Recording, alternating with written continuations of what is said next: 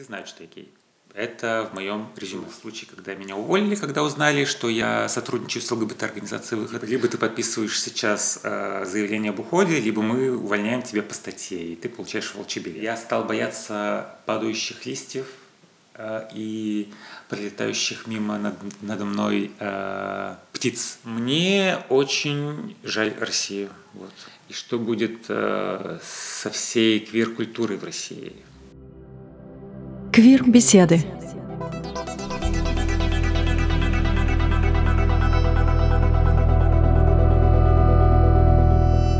Его зовут Альфред. Назвали в честь дедушки. Под этим именем его знают квир-активисты в России и за ее пределами. Редкое имя, как сам отмечает, дополнительно подчеркивает его непохожесть. Таким он чувствовал себя всегда – и в набережных Челнах, где родился, и в Казани, где учился, и в Санкт-Петербурге, где жил до последнего времени. Вплоть до того момента, когда не уезжать стало рискованно. Не совершив ничего по меркам демократического общества предосудительного, он заинтересовал собой питерскую прокуратуру, и теперь у него гуманитарная виза. Немецкие власти признали, что на родине ему грозит серьезная опасность. Недавно Альфред прибыл в Германию. Как становятся квир-активистами, как они живут, на что? Как думают жить в нынешней России, где недавним законом о запрете на пропаганду ЛГБТ запрещен любой публичный разговор о квир-человеке? Я поговорил с Альфредом Миняхметовым. Вот он, мой новый герой в цикле «Квир-беседы». Меня зовут Константин Кропоткин. Я разговариваю с людьми из сообщества ЛГБТ+, о прошлом, настоящем и будущем.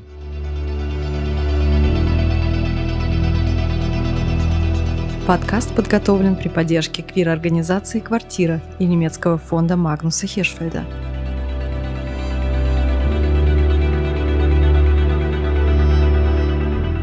Лето 2022 года Альфред провел в Казахстане. В Алматы он переехал из Санкт-Петербурга. Условия позволяли. На российское представительство одной немецкой IT-компании он уже год работал в дистанционном режиме. По нынешней профессии Альфред – скрам-мастер – я работаю в качестве скрам-мастера. Это такой типа проектный менеджер. Мне очень нравится. Мне очень сильно откликается это, поэтому очень нравится. Откликается, потому что там те ценности, за которые я боролся, когда работал в НКО. Это горизонтальная структура, это прозрачность, это когда мы ценим людей как личности, как профессионалы а не как инструменты и расходный материал, который, когда закончится, можно выбросить и найти новый. Тот день он помнит хорошо. Вернее, это было утро. В своем виртуальном рабочем календаре Альфред обнаружил новую запись. С ним хотят поговорить сразу два начальника. Что бы это значило? Ага, вот встреча в 10.30. Смотрю, там э, директор и исполняющий обязанности директора у нас э, в России. Я такой, интересно. Э, знаю, э, почему такое бывает иногда, и сразу закралось там, может быть, это увольнение, сразу так, знаешь, зашевелилось, там, адреналинчик, ух, что, что будет, что будем обсуждать, повышение или увольнение, интересно. И вот, э, созвонились 10.30, все, с сегодняшнего дня не работаешь, давай подписывай, до свидания. На требование согласился, и только состоянием шоковым может сейчас объяснить свою готовность подписать заявление об уходе – Альфред принял решение, от которого в прежние годы не раз отговаривал других. «Сапожник без сапог», — говорит мой собеседник, имеющий за плечами большой опыт правозащитной работы. Увольнение было совершенно таким, знаешь, э, типа либо ты подписываешь сейчас э, заявление об уходе, либо мы увольняем тебя по статье, и ты получаешь волчий билет. А чтобы уволить в России, э, есть необходимость написать на тебя две докладные о нарушении правил. Я разговариваю с открытым квир-человеком из России. Что же стало причиной столь внезапного увольнения? Не было ли в том гомофобии? Нет, уверяет Альфред. В последние годы он при любом сотрудничестве всегда особо оговаривал свою квир-идентичность, научен горьким опытом. Все знают, что я гей.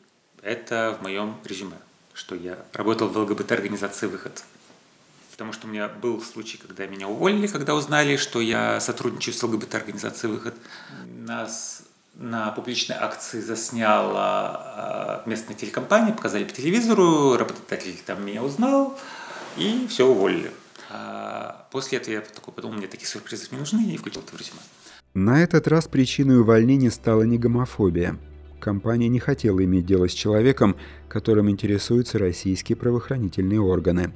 В Санкт-Петербурге на Альфреда Миниахметова завели дело за антивоенные протесты. Я посетил, участвовал в трех или четырех акциях публичных э, против войны в Украине. Э, постоянно поддерживал и делал посты э, в Инстаграм и других социальных сетях по, по, по этому поводу. И перечислял деньги для организаторов, потому что ну, нужно же как-то ребят поддерживать, то у меня есть возможность, почему бы и нет. Альфред не берется утверждать, какие конкретно действия заинтересовали прокуратуру. Он удивляется только, что участковый пришел к нему так поздно, в июле, а не в марте, вскоре после введения закона о фейках, якобы за дискредитацию российской армии. Еще весной Альфреда несколько раз задерживали на антивоенных акциях. Летом же разговоры с полицейским удалось избежать только по случаю. В то время Альфред гостил у родителей в набережных Челнах. Соседи выяснили, какова же цель визита человека в форме. Ну, он говорит, э, на этого гражданина собирается дело. Вот. Э, и на самом деле я приехал, был немножко на панике, что происходит. Вот. Э, я только нанял юриста, шла повестка о том, что мне нужно явиться к следователю для обсуждения материалов дела по статье о дискредитации армии и финансирования. Там вот одна статья и, э, не знаю, как это называется, две подстатьи. Я, конечно, не пошел. Э, пошел юрист. Э, юрист сказал, что типа, да, дело шьют, э, пока не уголовное, пока не административное, пока они собирают материалы для дела. Но следователь говорит, что дело верняк и типа будут шить э, уголовку. Альфред решил уехать для начала в Казахстан. Формально это работе не мешало. Как было сказано выше, он трудился в дистанционном режиме, был оформлен официально, а значит российские правоохранительные органы знали, куда прийти за характеристикой. Реакция работодателей ждать себя не заставила, они уволили неблагонадежного. И тут, пожалуй, стоит проговорить еще раз этот факт. Российское представительство европейской компании уволило сотрудника за действия, о поддержке которых в Евросоюзе говорят с самых высоких трибун. По идее, Альфред должен бы придать этот случай огласке, сделать его кейсом – я, конечно, знаю, как это сделать, дам 100 тысяч миллионов советов, э, посоветую юристов, сам сделаю что-нибудь, вытащим это все очень круто, и будет очень крутой кейс, и публичный, и все, все, все, все. Тут да, я ступил, я согласен абсолютно. Мне не нужно было подписывать, не нужно было судиться. Но вот так вот. А, я был в глубочайшем шоке, потому что я такого вообще не ожидал от компании, которая позиционировала себя там, как э, мы такая семейная компания, у нас все так классно, мы верим друга, другу, а, любим, целуем, уважаем. И тут бац, одним днем. Альфред считает, что его уволили из страха. В России глобально ориентированный IT-бизнес переживает сейчас крайне непростые времена. Иностранные партнеры отказываются от сотрудничества, проблемы могут создать и местные власти. Понимая причину, Альфред все же возмущен формой, каким образом ему указали на дверь. Но название компаний он упоминать не хочет. Мир IT, по его словам, тесен, все друг друга знают. Он боится новых сложностей. Уже здесь, в Германии. Хочется здесь работу найти, тоже войти. Потому что все-таки работа мне нравится, приносит неплохой доход. Я слышал о том, что а, вот людей, кто борется за свои трудовые права в таких случаях, а, общество поддерживает, но работодатель таких людей брать не очень хочет.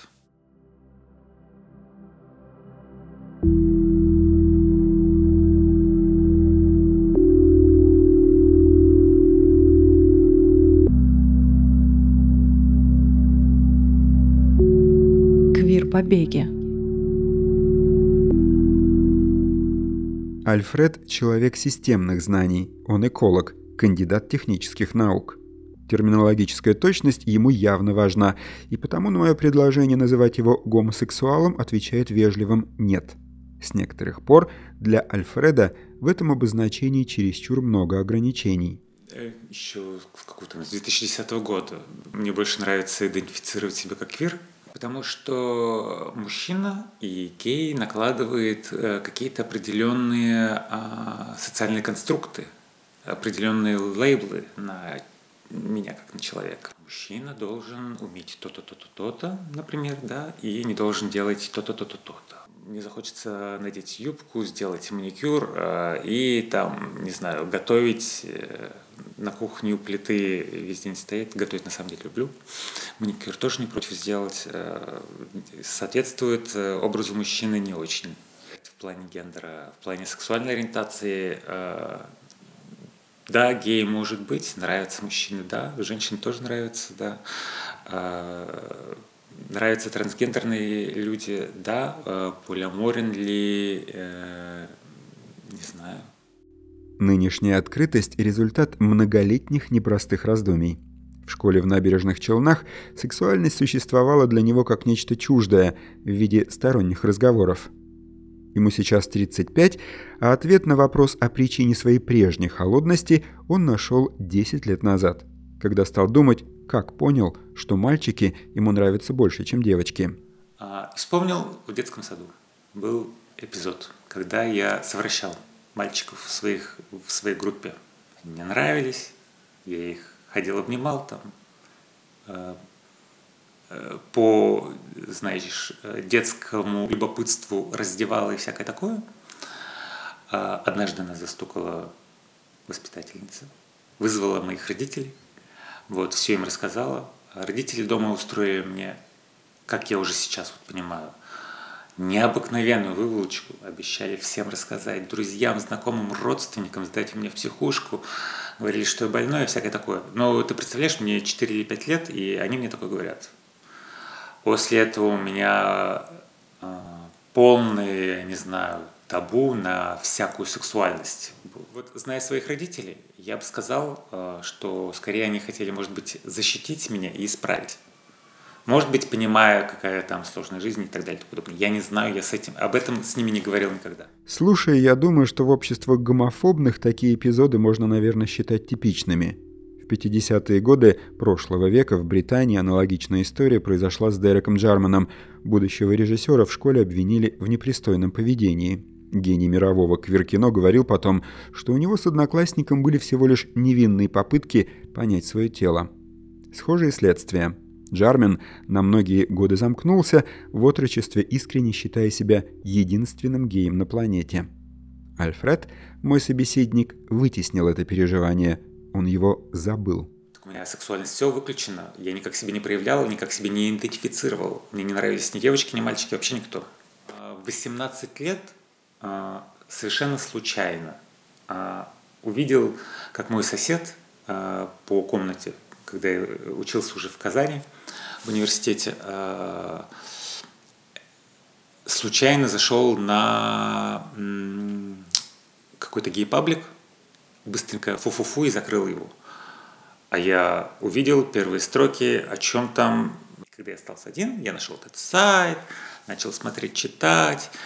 А, так я понял, что вот мне нравится и меня возбуждают парни. У меня был очень большой процесс принятия. Э, каждый год э, на Новый год загадывал себе желание там, найти девушку себе. Наконец-то в этом году дайте мне найти девушку. Ну, девушку естественно, никак не искал на свидание не ходил, потому что как бы они меня не привлекали, мне, в принципе, обманывать никого не хочется. Хотел, было желание быть нормальным, особенно э, в таком мусульманском регионе, как Татарстан.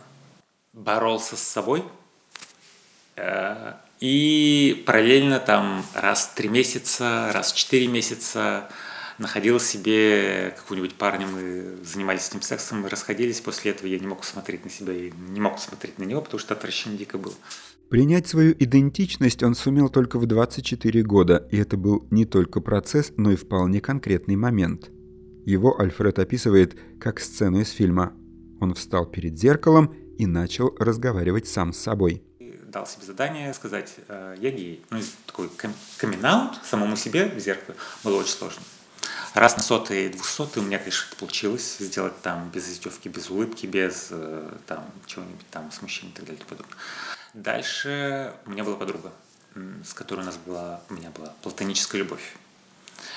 Она пришла ко мне в гости, и я такой, жмясь, всякое такое, говорю, знаешь что, Лилия, наверное, я гей. Она такая, да? Я такой, да. Ты уверен? Она такая, да. Я всегда думала, что ты би, говорит она, но гей тоже окей. Альфред был изумлен. Все ближайшие друзья приняли его признание как норму, не было ожидаемой враждебности. Сложнее было с родителями. Ради камин он специально приехал домой. И стоит, наверное, обозначить социальный статус семьи. Мать – учительница, отец – высококвалифицированный сварщик. Семья, как говорит Альфред, интеллигентная. А, рассказал, типа вот, а, мальчики мне нравятся. Я, наверное, гей. Они такие, как так, пятое-десятое. Ну, такой, знаешь, не знаю, скандальчик, не скандальчик. Ну, вот э, как-то немножко поругались, но не так, чтобы все летело вверх, вверху.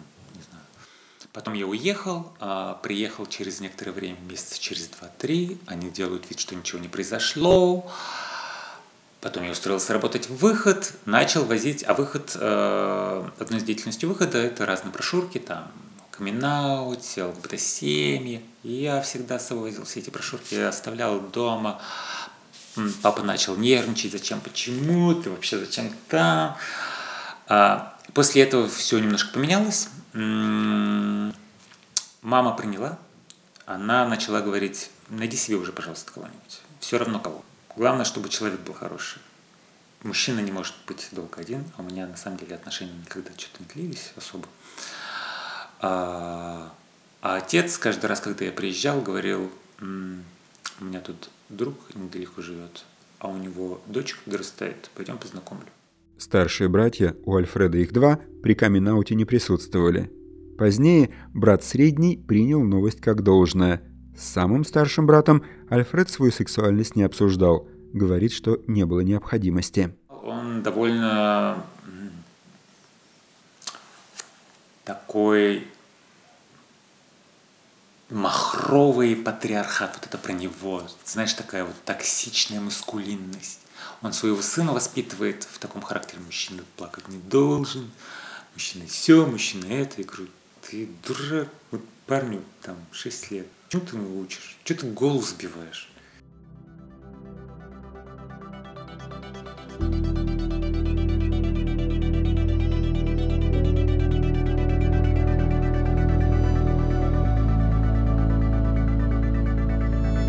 Квир-беседы.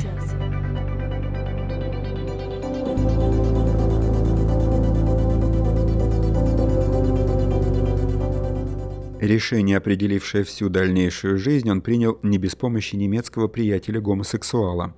Сам Альфред учился в ту пору в аспирантуре в Санкт-Петербурге и не знал об ЛГБТ-активизме ничего. Я был дома, сидел, э, и он мне пишет, что ты делаешь? Я говорю, да вот ничего, тут э, чилю, э, пишу свои кандидатские бумаги. Он такой, вот ты ничего не делаешь, а там люди выходят за твои права. Что такое вообще? Какие люди выходят, за какие права? И кидает ссылку на публичную акцию, которую проводил выход. Это была чуть ли не одна из самых первых акций. А я посмотрел, почитал, Ничего себе, есть, оказывается, ЛГБТ-организация на тот период. Я не знал, это был 2009 год. И еще одна ремарка. Общественная инициативная группа «Выход», созданная в Санкт-Петербурге в 2008 считается одной из важнейших в российском правозащитном квир-движении. Например, среди достижений группы на Ниве просвещения – международный фестиваль «Квирфест». Альфред продолжает. Посмотрел э, сайт организации, увидел почту, написал на почту «Привет, ребята, там, хочу с вами замутить какую-нибудь тему». И меня позвали. Позвали на волонтерскую, первую волонтерскую встречу. И где-то месяца через три, может быть, полгода я начал работать в выходе. В качестве проектного менеджера он устраивал родительский клуб. Родственники квир-людей встречались, делились личными переживаниями, помогали друг другу принять своих детей – Важнейшим же для него стал процесс сбора информации о так называемых преступлениях ненависти, правонарушениях в отношении квир-людей. Находил э, людей, э, которые пострадали тем или иным образом, э, опрашивал их, собирал их кейс, э, и в дальнейшем, если им была необходима помощь в юридическом сопровождении, там, сопровождении в полицию, знакомство с нашим юристом, если была необходимость судебного разбирательства и так далее и подобное.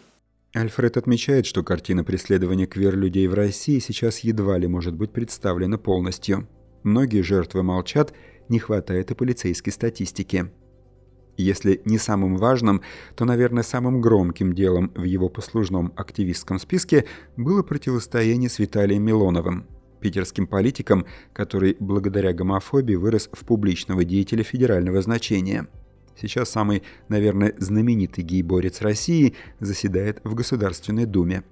В 2016 году Альфред Миниахметов вместе с другими активистами пытался судиться с Милоновым – в Питере на очередном публичном мероприятии профессиональный гомофоб сыпал оскорблениями в адрес квир-активистов. Это было во время Первомайского шествия. И выкрикнул там э, петух в сторону меня, не в сторону меня, но воспринял на свой счет. Вот.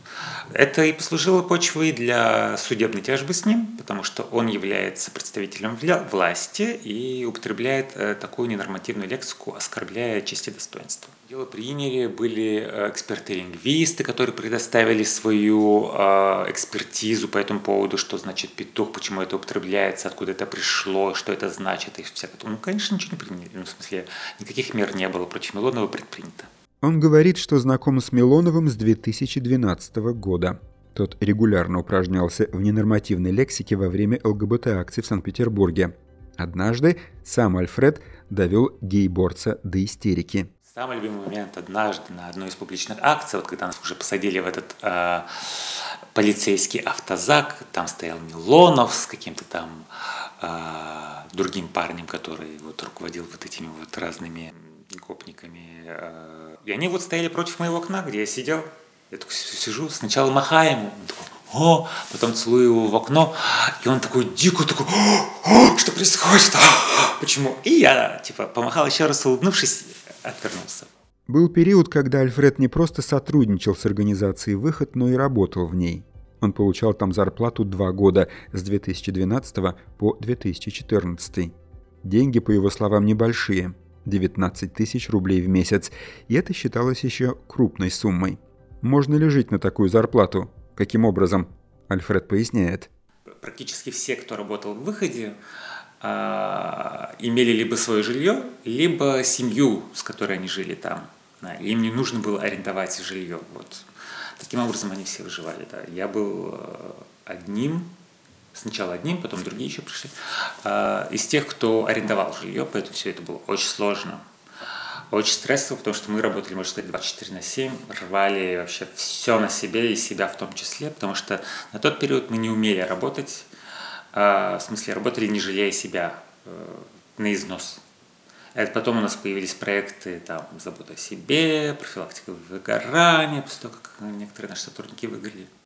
Применительно к себе Альфред не употребляет этого медицинского термина.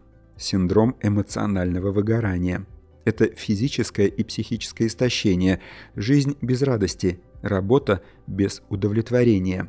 Но нечто близкое, как я понял, пережил и он сам – Отношения с коллегами-правозащитниками, по его нынешней оценке, были созависимыми. Такие абьюзивные отношения между мной как э, персоной, как э, ЛГБТ-активистом, как правозащитником и организацией. Когда я даю организацию очень многое, хочу сделать еще больше. Но э, организация не всегда это видит, иногда обесценивает, э, а иногда игнорируют. Вот. В один прекрасный момент я решил для себя, что все-таки мне нужно немного отойти, а, выдохнуть, а, заниматься теми проектами, которые мне точно так же доставляют удовольствие, но на тех условиях, которые я хочу, которые бы ценили меня на том уровне, который я считал, что я достойен. Мы встретились с Альфредом спустя пару дней после того, как Госдума Российской Федерации приняла новый пакет законов, запрещающих так называемую гей-пропаганду. Фактически, вне закона объявлено все радужное сообщество России. миллионы людей лишены права голоса. Им запрещено говорить о себе. Что об этом думает Альфред? Мне очень жаль Россию. Вот. Сейчас э, снова большие неудачи э, в войне и на мировой арене, и нужен снова какой-то внутренний враг, потому что если не будет внутреннего врага, значит будет правительство. Э, гнев, да, наверное, скорее всего, да. И непонимание, что будет не просто с ЛГБТ-движением в России, а что будет с ЛГБТ-людьми в России – и что будет э, со всей квир-культурой в России. Я слушаю Альфреда, а сам, будучи писателем, думаю о своем. Я думаю о том, что, может быть, именно в этот момент в каких-то магазинах в России спешно убирают книги о квир-людях, вымарывают названия в ассортименте виртуальных торговых площадок, издатели потрошат свои закрома в поисках ЛГБТ-авторов, а писатели, которые о квире писали, думают, что им делать дальше. Альфред говорит, что если свести его нынешнее чувство к одному слову, то это будет потеря. Потеря не в том плане, что я что-то потерял, а в том плане, что я не могу себя найти в этом всем. Я не знаю, что будет в будущем в связи с этим законом. Но вот здесь, вот в Германии, я по гуманитарной визе, гуманитарная виза у меня длится три года, как у всех э, с гуманитарной визой.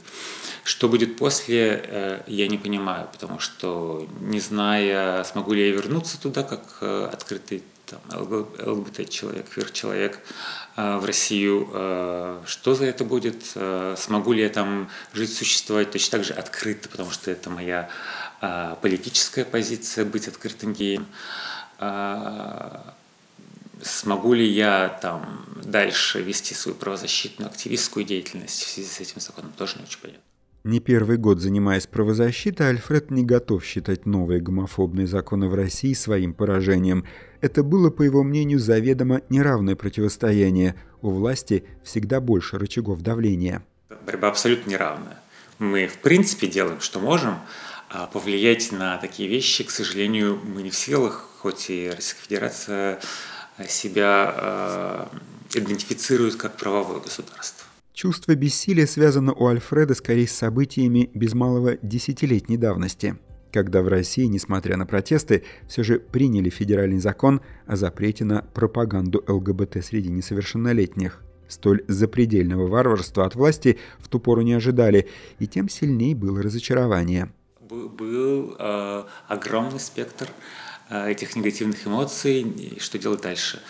Дальше мы привыкли жить в этом всем, в этой ситуации, в этой новой России, да, в, новой, э, в новом времени.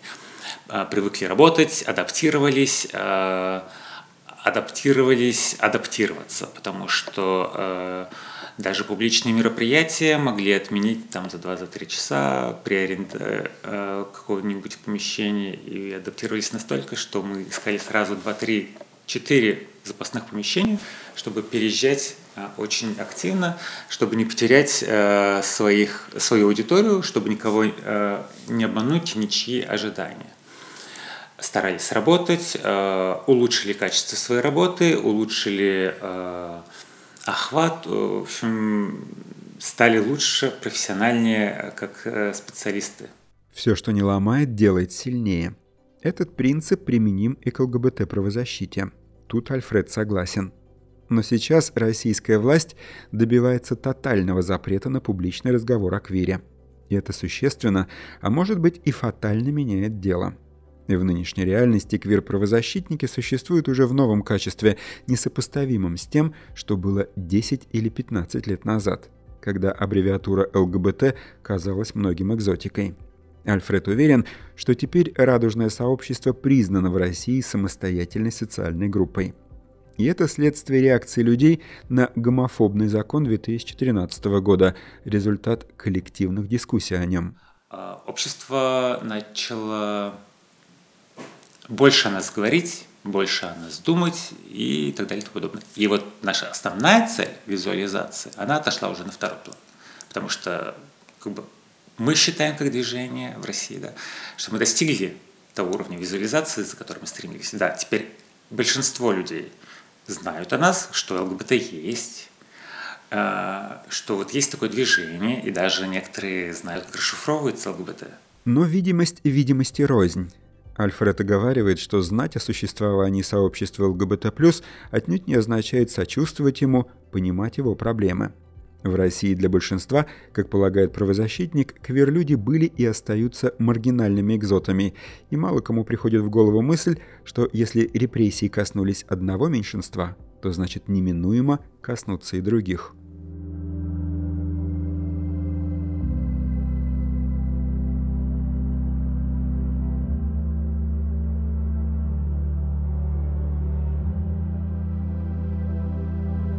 Квир-беседы.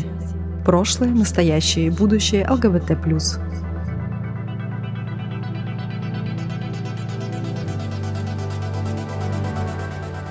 Альфред говорит, что после 24 февраля его волонтерская деятельность существенно изменилась. Он включился в помощь беженцам из Украины, тем, кто вынужденно оказался в стране, напавшей на их родину – Большинство из них, по словам Альфреда, стремятся побыстрее выехать в Европу, и он вместе с другими волонтерами помогал им в этом. Типа вот у нас есть и общий чатик, если есть необходимость, мы создавали запросы в Facebook о том, что нужно необходимо сделать. Да, делали. Да, вывозили, да, был дел. Вот большинство, кому мы помогали, это те люди, которые были незаконно ввезены в Россию. Военные берут гражданских и увозят в Россию очень мало людей оставалось, да, да. Основной запрос даже э, людей из Крыма, которые уезжали оттуда, они очень сильно боялись, потому что, как по их словам, типа э, в Крыму вот э, большинство или с кем они общались, либо из их круга, там, и там вообще нельзя было говорить своего мнения совсем. Кто мог, там, они выезжали, не зная, как вообще в России к этому относятся, встречая таких вот э, адекватных, меняемых людей, э, очень сильно радовались о том, что типа, слава тебе, Господи, мы не одни э, нормальные в этой вселенной, и там вот, и помогали, как могли, да. Как родители Альфреда относятся к войне? Мнение матери, говорит, уже не узнать, она умерла три года назад. Отец же целиком на стороне российских властей.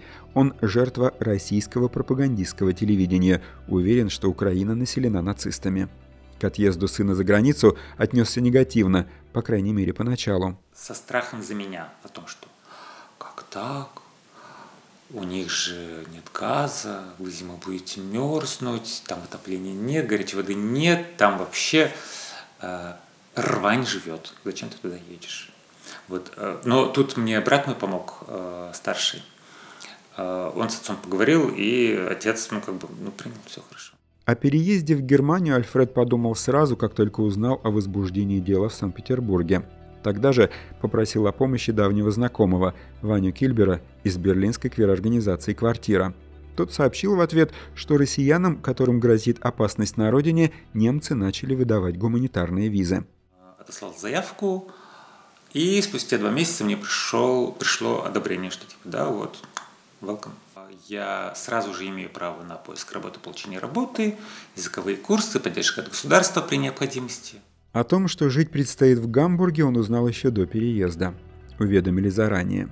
Выбор случайный, обладатели гуманитарных виз распределяют по всей Германии, туда, где есть места. Для Альфреда это большая удача.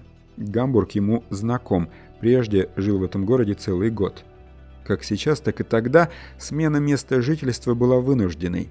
С психологической точки зрения, в ту пору, почти 10 лет назад, он нуждался в срочном переезде даже больше.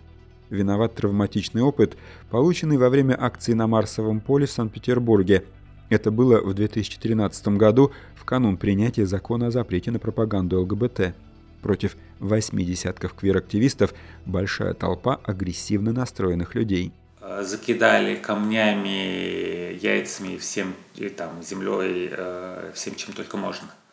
Как всегда, для нашей же безопасности арестовали всех, посадили в заведомо приготовленные большие автобусы, которые потом э, закидывали камнями, били стекла в этом автобусе. Это все в нас попадало, конечно же, мы же в этих автобусах сидим. Да. Кому-то голову разбили, у кого-то сердечный приступ случился, ну и то, что нас, конечно, держали там по 4-5 часов в этих автозаках э, на жаре, это лето было, э, не, не давая ни воды, ничего, э, перед полицейским участком, потому что не могли понять и решить, куда нас определить. Или специально, не знаю. Вот. Э, я получил небольшую травму, э, и после этого у меня появился ПТСР. Не понимаю почему. Я стал бояться падающих листьев и прилетающих мимо над, надо мной птиц. Потому что мне казалось, что в меня летят комары. И мой психиатр посоветовал мне в качестве такого э, легкого альтернативного лечения сменить э, место жительства. Э, очень повезло, и коллеги из немецко-русского обмена сказали, вот тут у нас есть горящая вакансия в Гамбурге, не хочешь поехать? Это был, как это называется, волонтерский год. Вот. Помогал людям с ограниченными возможностями, с инвалидностью. Тот немецкий год Альфред помнит плохо. Говорит, что только работал и спал. Приходил в себя. Тогда же ему пришлось отказаться от веганства, к которому пришел еще в годы студенчества. Альфред и по сию пору считает, что веганская кухня и разнообразная, и недорогая. Но на почве стресса у него обострились аллергические реакции. Список продуктов, которых следует избегать, оказался велик. Пришлось вводить в рацион некоторые продукты животного происхождения – Срок жизни в общежитии в Гамбурге у Альфреда пока невелик, нет и месяца. Это не специализированное место для беженцев, и потому пока мой собеседник осторожен. Он не знает, как к нему, квир-человеку, могут отнестись соседи. Когда я приехал, было очень тревожно. Тревожно было, потому что депрессия до сих пор есть. За столько лет э, существования с депрессией научился существовать, как-то рефлексировать и как-то работать над этим, чтобы регулировать как-то процесс и совсем не загнуться, потому что я понимаю, что, что я чувствую, как я чувствую, когда идет э, обострение всех процессов. Вот. А, планирую, как только получу свою медстраховку, обратиться к психиатру за помощью, может быть, даже психоаналитика дойду, психотерапевта. Что будет дальше, он не знает. Но ему хотелось бы поскорее вернуться в Россию, и неважно, будет там у власти Путин или нет. Но лучше, конечно, если бы его не было. А, вот если уголовное дело обнулят, я бы вернулся. Как Россия доказала уже и все российское общество, и ЛГБТ-движение, правозащитное движение, а, там с каждым месяцем, с каждым годом прибивается новое дно, и мы все больше и больше привыкаем, и это самая большая, простите, жопа то, что мы к этому всему привыкаем. Но мы привыкаем и продолжаем работать, потому что работа никуда не девается, работы становится только больше. Нас становится меньше. Меня зовут Константин Кропоткин. Я разговариваю с людьми из сообщества ЛГБТ+, о прошлом, настоящем и будущем.